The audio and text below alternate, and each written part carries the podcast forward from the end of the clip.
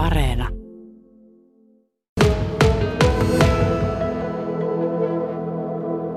Meillä on niin kuin lisääntynyt se semmoinen selvittelytyön määrä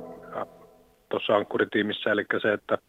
on pitkittyneitä ehkä niin kuin muutaman tyypin välisiä haasteita ja siellä tuota, katsotaan, että miten, miten saataisiin ratkaistua sitä, kun välit on huonot. Mutta sitten toisena ehkä semmoisena, niin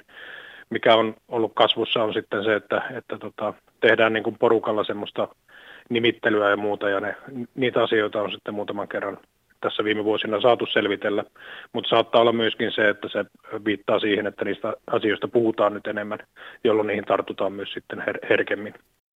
Onko sä sitten kohdannut minkälaisia merkkejä radikalisoimisesta tai semmoisesta ääriajattelusta nuorten keskuudessa? Enemmän se on varmaan semmoista, että tota, ollaan totuttu johon, johonkin semmoiseen tuota, kielenkäyttötapaan, että sitten puhutaan aika semmoisella niin kuin kovalla tavalla eikä välttämättä ymmärretä sitä, että mitä tehdään ja se tehdään vähän niin kuin läpänkin varjolla, joka sitten on taas, että sitä ei välttämättä aina ymmärretä ja sitten kun se vaikka netin kautta tehdään tämmöistä, niin se hyvin äkkiä muuttuu semmoiseksi niin kuin, ää, vakavaksi asiaksi.